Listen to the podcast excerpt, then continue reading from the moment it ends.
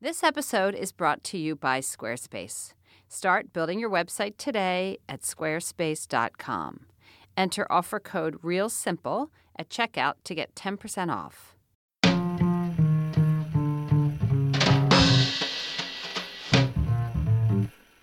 Hello, and welcome to I Want to Like You, a weekly podcast from Real Simple about how to handle the irritating people in your life with goodwill and grace. I'm Kristin Van Ogtrop, the editor of Real Simple, and with me today is Jodi R. R. Smith, founder of Mannersmith Etiquette Consulting in Boston. She's the author of the From Clueless to Class Act book series and has been a frequent guest, lucky for me, on this podcast. Hi, Jodi. Hello, hello. How are you? I'm good. Thank you for having me back on. Oh, anytime. So, so today we're talking about, for lack of a better way to describe this, Jekyll and Hyde type people. So I am sure, now you are an etiquette expert.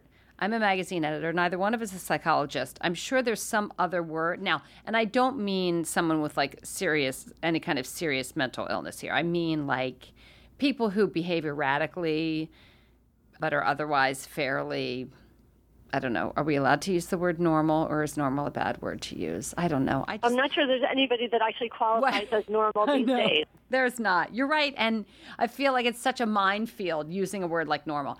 But but you know, so is there when you think of people who behave kind of unpredictably in that you never know if you're going to get Dr. Jekyll or Mr. Hyde? Is there something you call that kind of person that's not Jekyll and Hyde? I usually say that there's somebody who tends to run hot or cold. Oh, hot or cold. And we all have. Do you have people, or can you think of people in your life that you have had to deal with like this? Well, I'm not going to name names. Well, no. I have encountered these people on a regular occurrence, both in the workplace and in my in my more personal life. Um, these are people that, if you're out in the world, if you're interacting with people, you will find these people in both your professional circles and in your personal circles. And it's just a question of figuring out how to to navigate and deal with them. What do you think the motivation is? Like, is this like people with no impulse control, or is this people who don't care enough about modulating their behavior for for other people? Like what what drives this?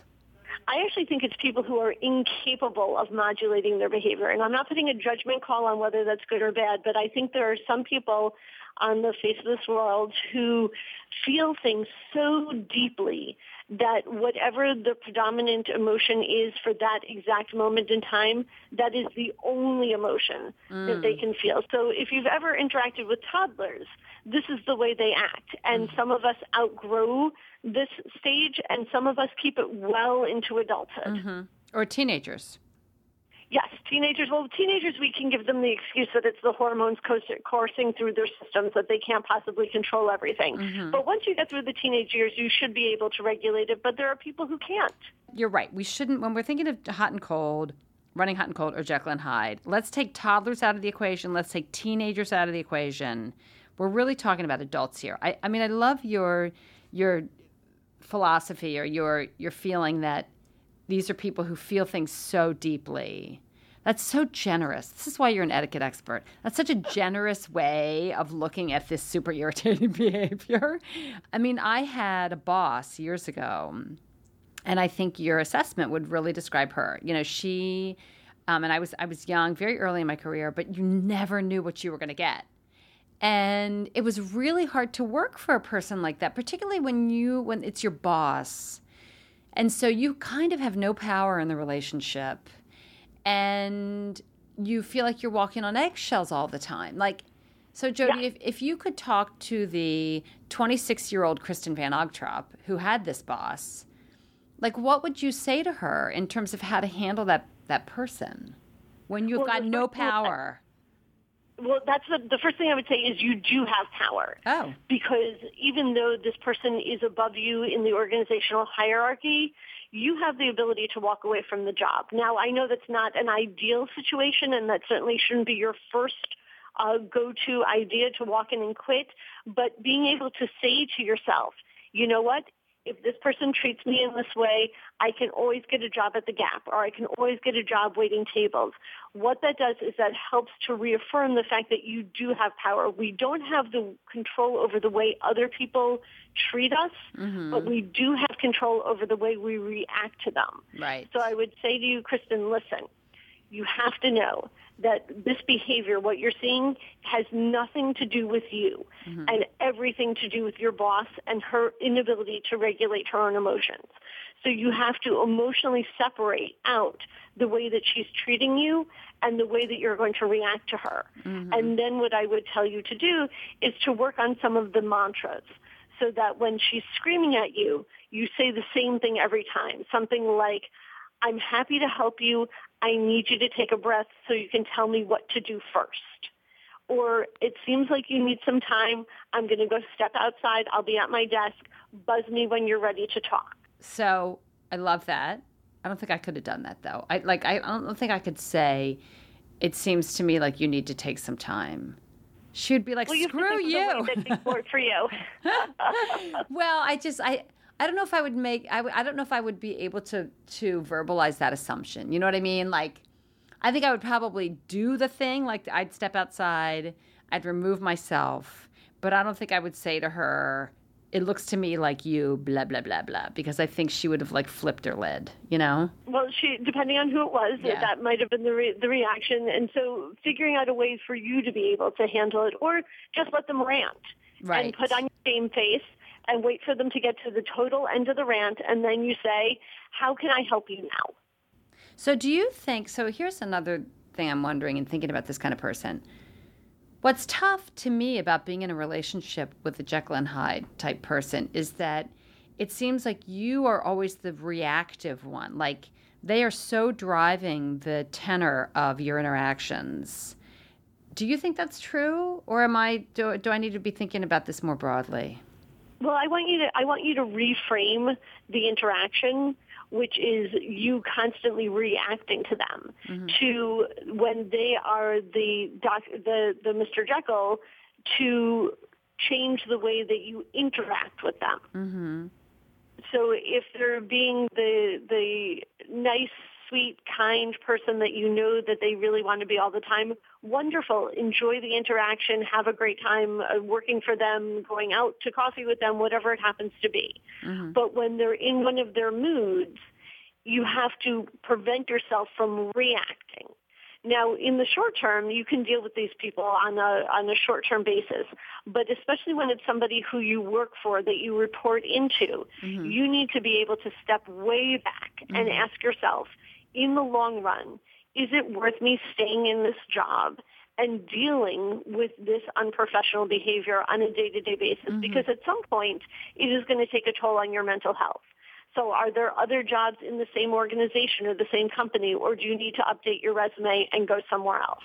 Could you, in a moment of calm, when you're getting along with this person, now whether this person is your boss or your coworker or your husband or you know, whatever, your dear friend, could you say, I have trouble knowing how to respond when you are when you're clearly really frustrated or you're clearly um, having a really really tough day.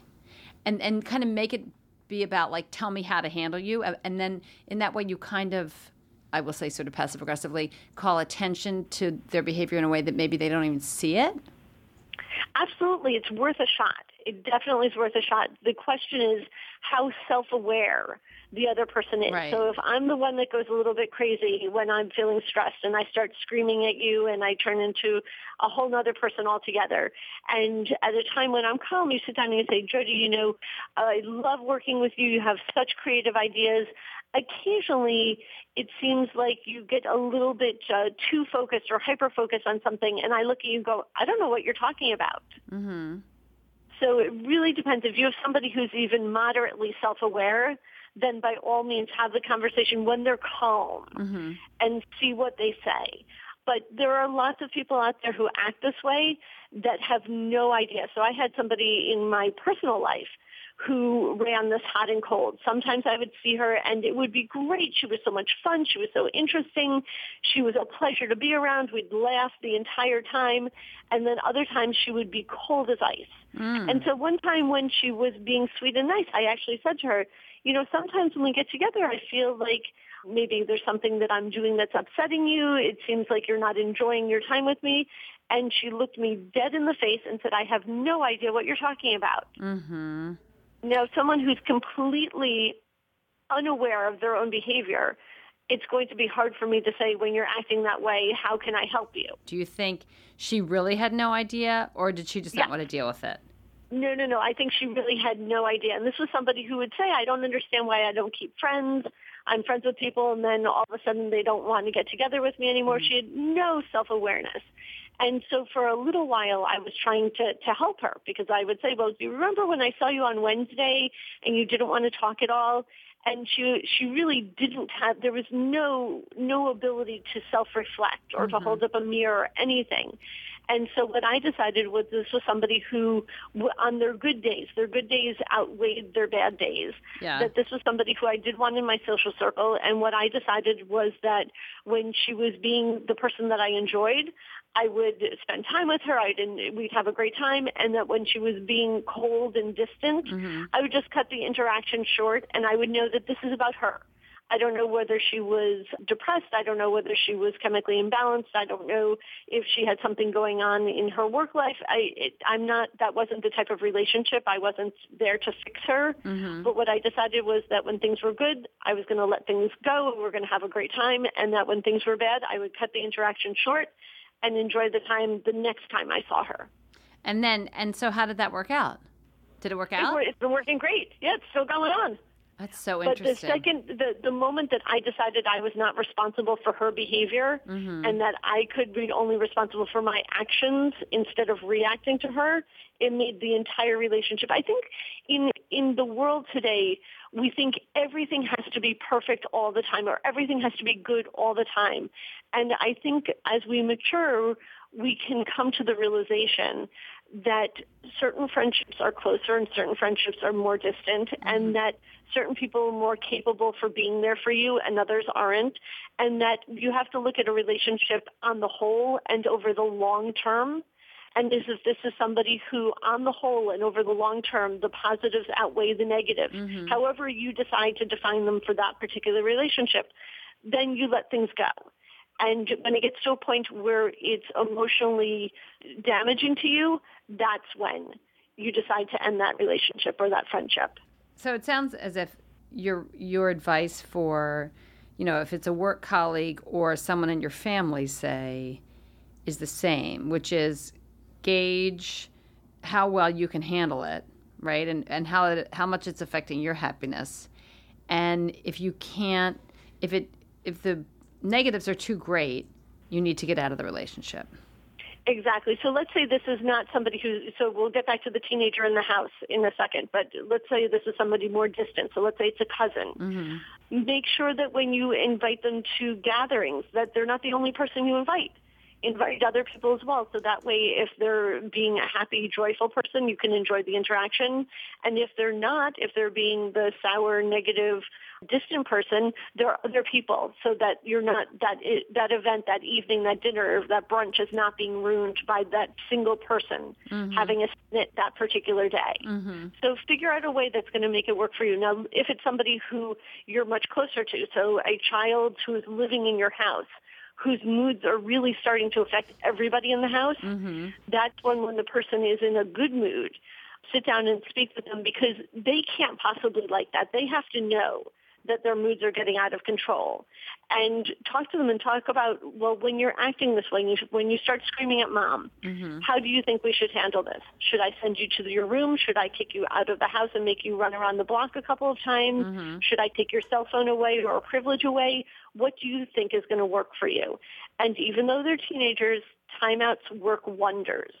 And the other people in the household are going to be looking to the parental units to see how things are going. So if you have a teenager who's out of control, and let's blame it on the hormones, and they're making dinner incredibly unpleasant, mm-hmm. that's when you say, you know what, I think you're done with dinner. Why don't you go up to your room and start on your homework? Mm-hmm. And then purposely bring the mood back to something positive and family oriented for everybody else who's in that house.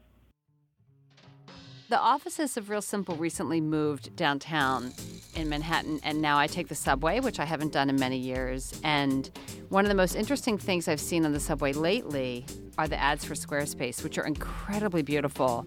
There's a guy like climbing a gorgeous mountain. There's this really pretty shot of what looks like black raspberry ice cream, which is, you know, black raspberry ice cream never fails to catch your attention when you're riding the subway. And it's just those ads speak to me about how Squarespace really values beauty. And if you're a person who is building your own personal website, I can tell you, as the editor of Real Simple, who sees a lot of ugly websites out there, beauty is really important. It's easy to achieve with Squarespace because you don't know how to code. Well, if you're me, you don't know how to code. You don't have to know how to code. And the tools are really intuitive and easy to use. Not only that, but you will get a free domain if you sign up for a year using Squarespace now. So, if you want to build your own beautiful website and start your free trial today, go to squarespace.com. And when you decide to sign up, make sure you use the offer code Real Simple and you'll get 10% off your first purchase.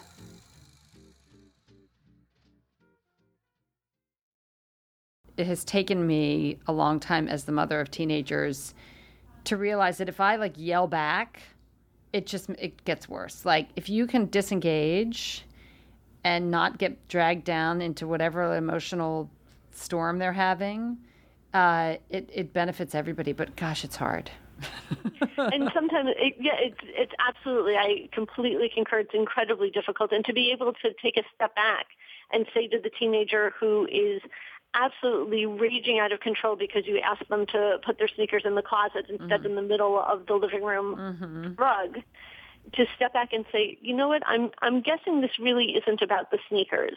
Did something happen at practice today? Mm-hmm. And see if you can get past what the, the obvious situation is right. down to the deeper level to find out if there's really something else going on. And you can do that at home, but you're not always able to do that at work. But at work, you can also think.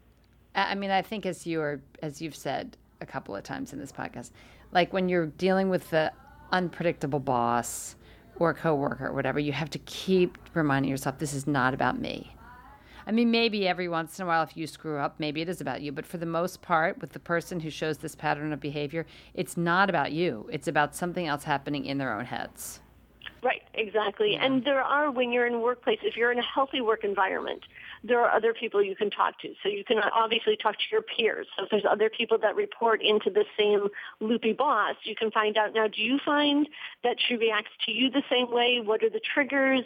Are there things that you found that work to make it a little bit easier? So there's a little bit of misery loves company, mm-hmm. being able to talk to others. And if you're in a really healthy work environment, you can go to human resources mm-hmm. and talk to them about it. Now, back in the olden, olden days when I worked for somebody like this and I went to human resources, they actually told me flat out, this person brings in so much money to this organization that we're not going to tell her anything. Mm-hmm. And therefore, you have a choice to make. That's horrible. Well, you know what? But it gave me my power back. Yeah, that's true now I knew this is this is what's going to be happening uh, from nine to five when I'm in this office, and now I have a decision to make. Do I want to stay in this environment, or do I want to find a place that's a little healthier? And what? So what did you do? I updated my resume. there was no way. And the, it's really the thing that I found most interesting was this was somebody who threw staplers at people, uh, slammed doors, oh. wiped everything off of people's desks onto the floor. I mean, oh this was gosh. somebody who, when she was in a good mood, was delightful. And when she was in a bad mood, you had to, I would hide in the bathroom. I mean, she was really scary. Oh. And I was petrified. I didn't sleep the night before when I was going in to give my notice. Mm-hmm. And the second I gave my notice, she turned into my best friend.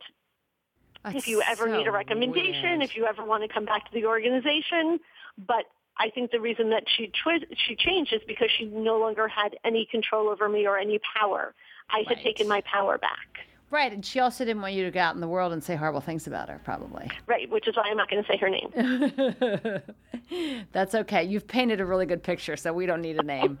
Okay, Jodi, that is all we've got time for today. Jodi R.R. Smith, who is the founder of Mannersmith Etiquette Consulting in Boston. She's the author of From Clueless Class Act, which is a book series, and a really always always appreciated guest on this podcast. Thank you so much, Jodi, for being here. It was my pleasure. Thank you for having me. Our producer is Kristen Meinzer. Our editor is Tim Einenkel, and Caitlin Peary helps me put together this podcast from the Real Simple offices. Please let us know what you think of the show. Our Twitter handle is at Real Simple, or you can tweet ideas directly to me at K Van Ogtrop. For more on irritating people and how to handle them, go to realsimple.com and, of course, subscribe to us in iTunes. For Jodi R.R. Smith, I'm Kristin Van Ogtrop. Thanks for joining us.